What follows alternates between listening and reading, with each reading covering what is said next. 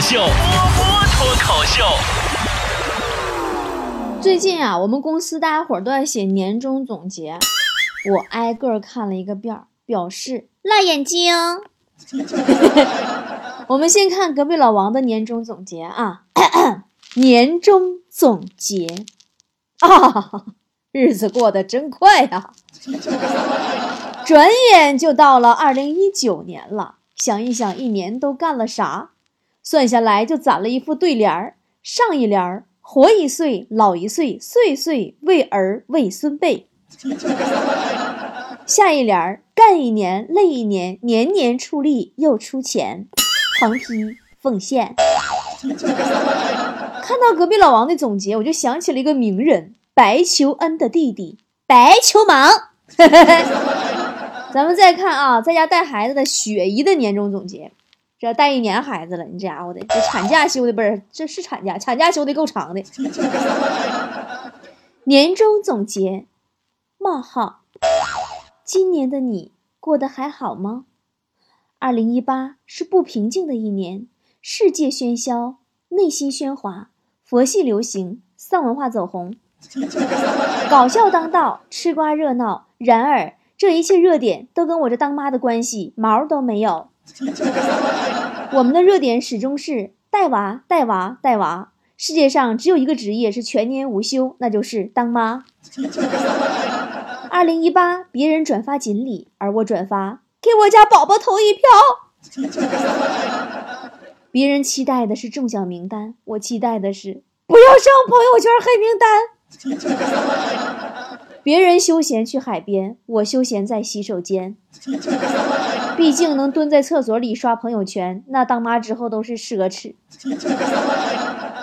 我和孩子在别人的眼中是这样的，是温暖羊妈妈和小羊，而我和我的孩子现实是那样的，两只上蹿下跳的大马猴，猴王和小猴。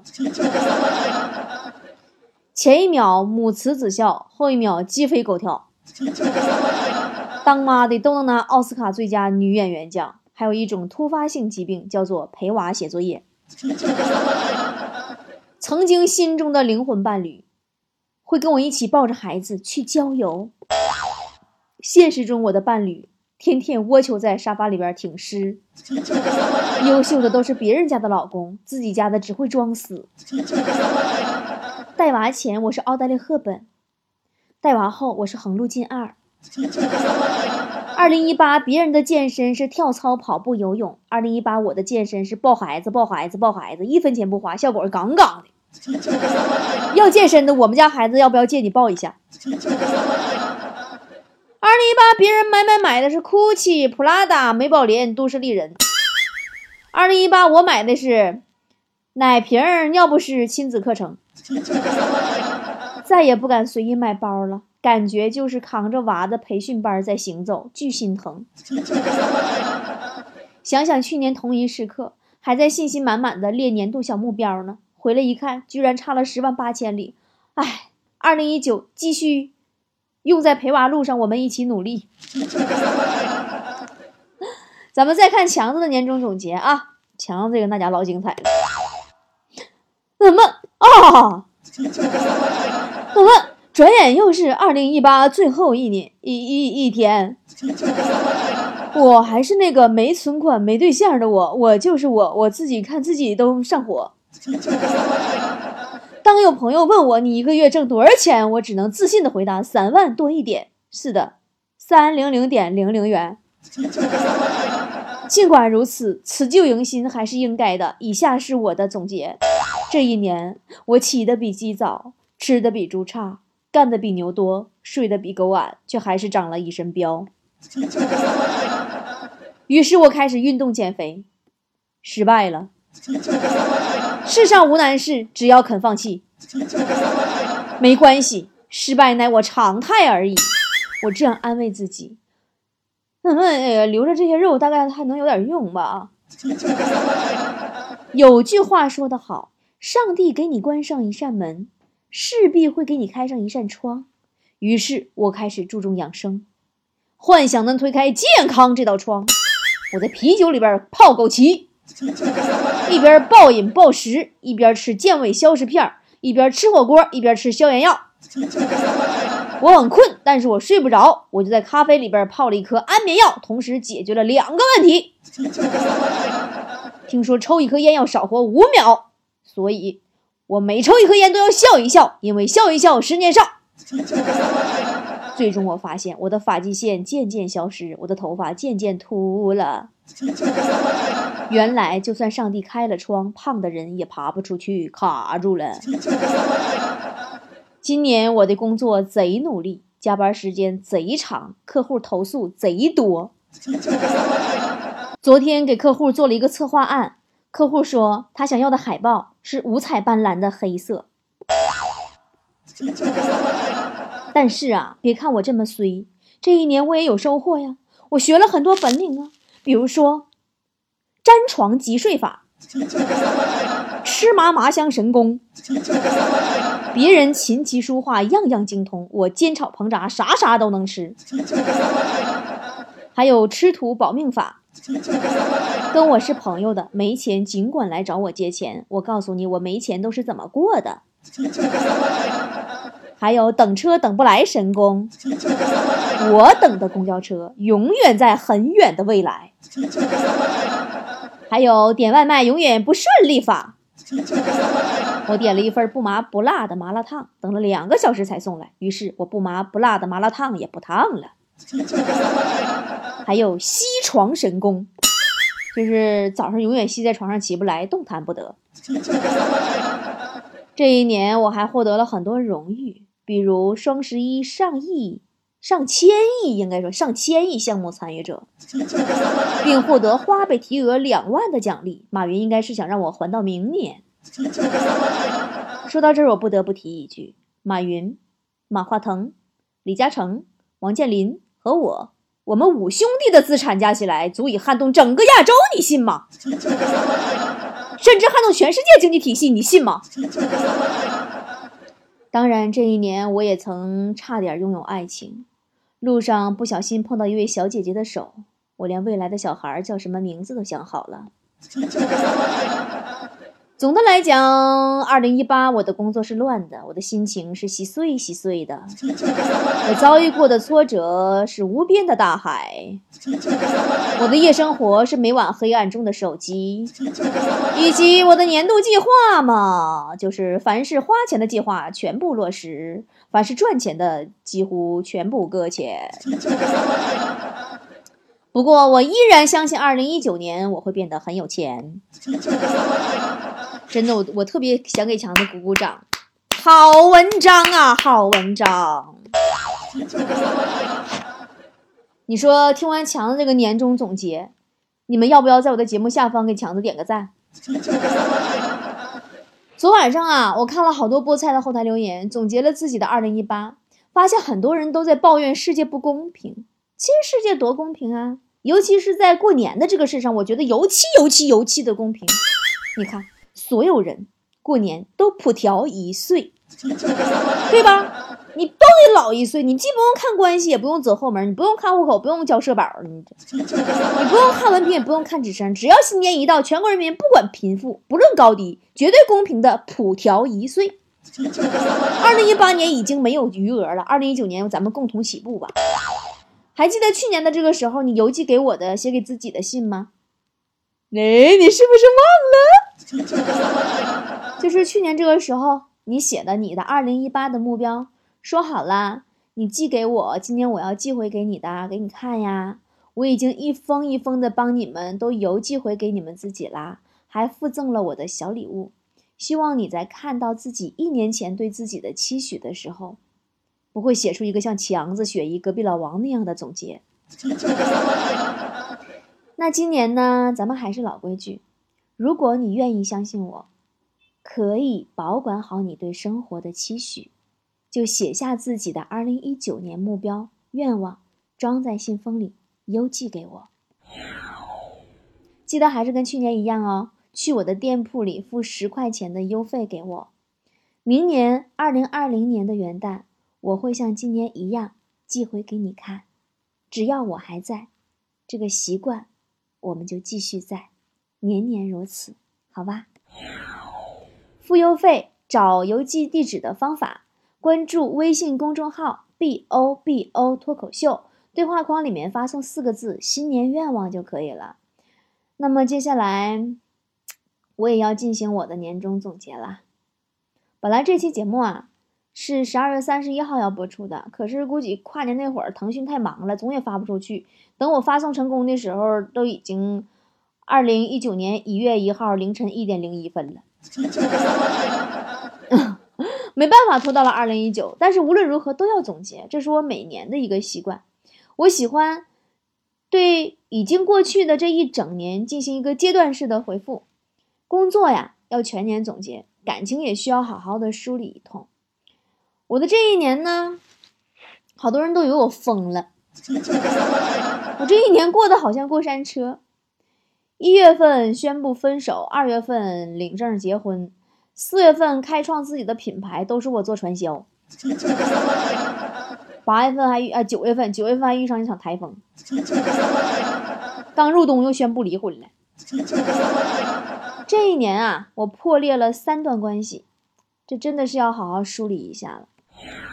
这话呀，还要从二零一七年的十二月开始说起。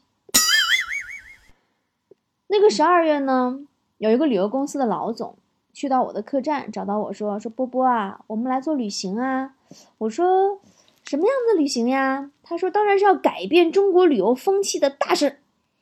我一定要做一个没有购物店、没有黑导游、没有烂景点儿，只有一群喜欢旅行的人结伴同行、把酒言欢的事儿。”其实他也戳中了我的痛点，因为我是。那段那会儿的前段时间啊，应该是二零一七年还是一六年的时候，那会儿啊，一个暑假，我刚刚带着六十多个粉丝游内蒙古大草原，被旅游黑幕坑的妈啊，真的是嗝都打不出来，全军覆没。我想起来那六十多个信任我的粉丝失望的眼神，我心里就像让钉子扎了一样疼。我说我很乐意干这个事情。但是我好忙呀，这个事情需要我做些什么呢？他说：“波儿姐，你就做个花瓶，你在节目里招募就行了，其他一切都我来。”我说：“那好，那我肯定好好招募。”十二月泸沽湖之旅，大家都知道哈，我这这花瓶啊，把吃喝拉撒的活全干了，差点没累吐血，接机都我们自己接的，我跟你说。我节目一个礼拜没更新出来，奶奶腿儿的。因为现实当中这个服务和行程根本没有他吹牛逼吹的那么好，你知道吧？但是我不行啊，我咔咔我这嘴嘴里边一顿吹牛逼，我把你们都给忽悠来了，我得兑现我的牛逼承诺呀，我对不对？我要保证我在节目里对你们的承诺都兑现，我要保证你们真的吃好喝好玩好住好呀。我绝不允许自己再看见冲着我来的粉丝有任何失望的眼神了，对吧？谁吹完牛逼都可以吹完不管撇呢，我吹完我每一个我都得圆上啊，我就跑不了啊，我搁这节目搁着呢，对吧？姐这人品搁这呢，那都合着个儿干吧。我这一天天的，真的，我真的自己给自己找事儿。我就重新啊，迅速的把行程、吃住行全都捋了一遍，一个细节一个细节的亲自的盯下来。确保每一个客人的体验都是和我牛逼里吹的一样。后来呢，又经历了一次西双版纳的旅行过后，这个旅行梦啊，呃，这段关系啊，基本就破裂了，留下我这只花瓶摔碎了。我自己把自己粘吧粘吧又站起来了，我继续在改变中国旅行黑幕的道路上继续圆自己吹过的牛逼。我带着我的工作组和我的粉丝们一起，真的是实打实的，一个地方一个地方的去踩点儿，一个饭店一个饭店的去吃，一家民宿一家民宿，一家酒店一家酒店的去体验。我们走过了香格里拉、大理、泰国、沙巴、首尔，跟我一起出游的人没有一单投诉，全程都是惊喜。泰国可能那行程有点不大好，但是但是大家也挺开心。因为我们在踩点的过程当中发现啊，有的地方不太适合我们这种私人定制旅行去，因为它整个的景点的配备呀，都是为旅游团来准备的。比如说泰国那种地方，我跟你说妈，去一回你们这辈子都都后悔都不想去，谁也别去。你去泰国你就去苏梅岛啥的，别地儿哪也别去。我跟你说，哎呀，那个埋汰呀，我的天！真的，我不是说我去过地方我就说好啊。你看我都从来不跟你们推推泰国，妈去老后悔了，这都太埋汰了。我现在我们的私人定制旅行全是回头客，马上二零一九年要开启走在路上的旅行年了，我的旅行脱口秀视频节目就要开机啦。这是我二零一八年里第一段破裂的关系和因此而得到的收获，我成了中国第一个实实在在做私人定制旅行的人，这个不是吹牛逼哦。第二段破裂的关系呢，是我做《资本论》的合伙人。这段关系的破裂到现在，我想起来心还会疼，因为是六年的好朋友了。我的闺蜜和我闺蜜的老公，我们信心满满的，我还能想起来那个场景。我们坐在他的办公室里面，喝茶、喝酒、聊人生、聊理想，信心满满的要一起搞个大事情。我说：“那在这个事情里，我能做些什么？”他说：“波儿姐，你就做个花瓶，其他都交给我。你为《资本论》去站台。”我说：“好，我一定站好这个台。我把我的推广都做好，一切都是那么的完美，珠联璧合，就是合作愉快到什么程度？就愉快到从产品研发到上线到运营带团队讲课到物流。”到发个快递都是我这只花瓶一个人忙活的。六月份丽江女王大会振奋人心，业绩也一路飙升，两个月十万会员，真的花瓶泪稀碎。不过很开心啊，因为结果是好的。八月份，我的合伙人把我们共同打造的《资本论》的所有的内容改了个名字，改了几张图片，甚至听说有的地方连《资本论》几个字都忘删了。卖给了另外一家社交电商的平台。当时有人给我看，说：“波姐，你看这家平台咋跟你一模一样呢？”我完全懵逼了，因为《资本论》对于我们来说，我感觉它就像我我们自己的孩子。我甚至拒绝相信是我合伙人把我们的孩子给卖了。我心里没有生气，全是惋惜。接下来的日子里，我这只花瓶又开始去圆这个新的吹的牛逼。半年时间，我为《资本论》的会员做了四次免费旅行，两次国内游，两次出国游。我研发了好多好多的产品，都是我一样一样试出来的。我扎到研究院里边，到那里去一个建议一个建议的去提，最后较真儿到不好都不行。我做了《资本论》胶原蛋白，我做了《资本论》神仙水。用上以后都说好，神奇到我自己都没有见过有那么好的东西，我真的做到了。我做了 BNT 国际品牌，成立了《资本论》韩国公司，签约了韩国免税店，几个月的时间，我做了几千万的业绩。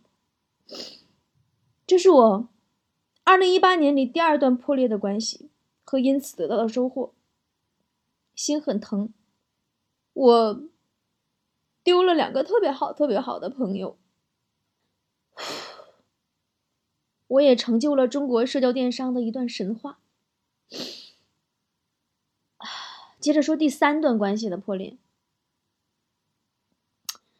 第三段关系的破裂呢，就是我在二零一八年里这段莫名其妙的婚姻。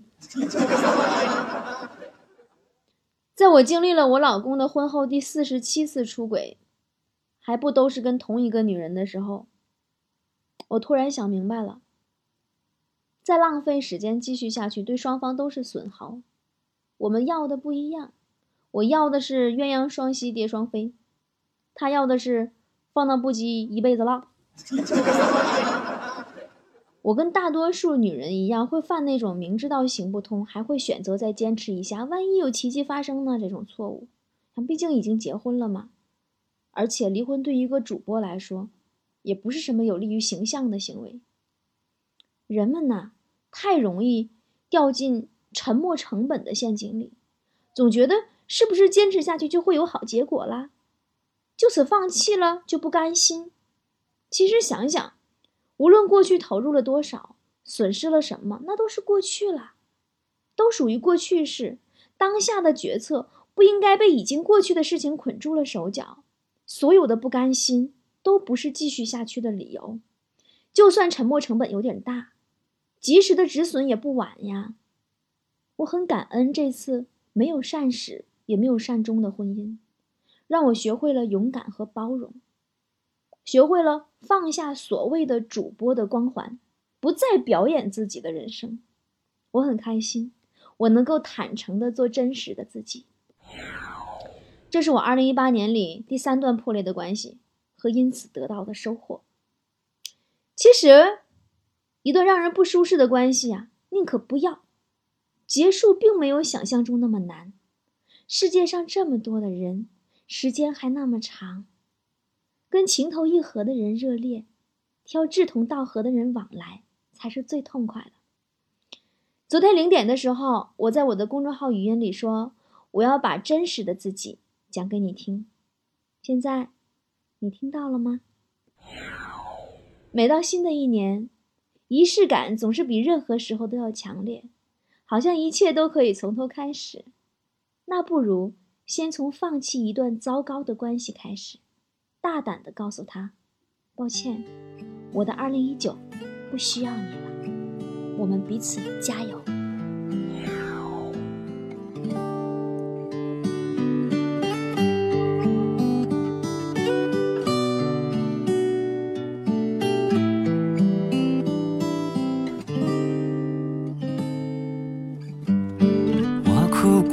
笑了，笑着对自己说，也不是非他不可，找个理由就忘了。或许沉默久了，变得口若悬河。我梦过又醒了，醒着对自己说。希望你为自己而活，别把生命都错过。你还有那么久的梦要做。爱总是这样，有人疯狂，有人受伤。啊，你又能怎样？还能退换过去的时光，想因为难忘，寂寞超乎你的想象，还不如这样，多花一点时间疗伤。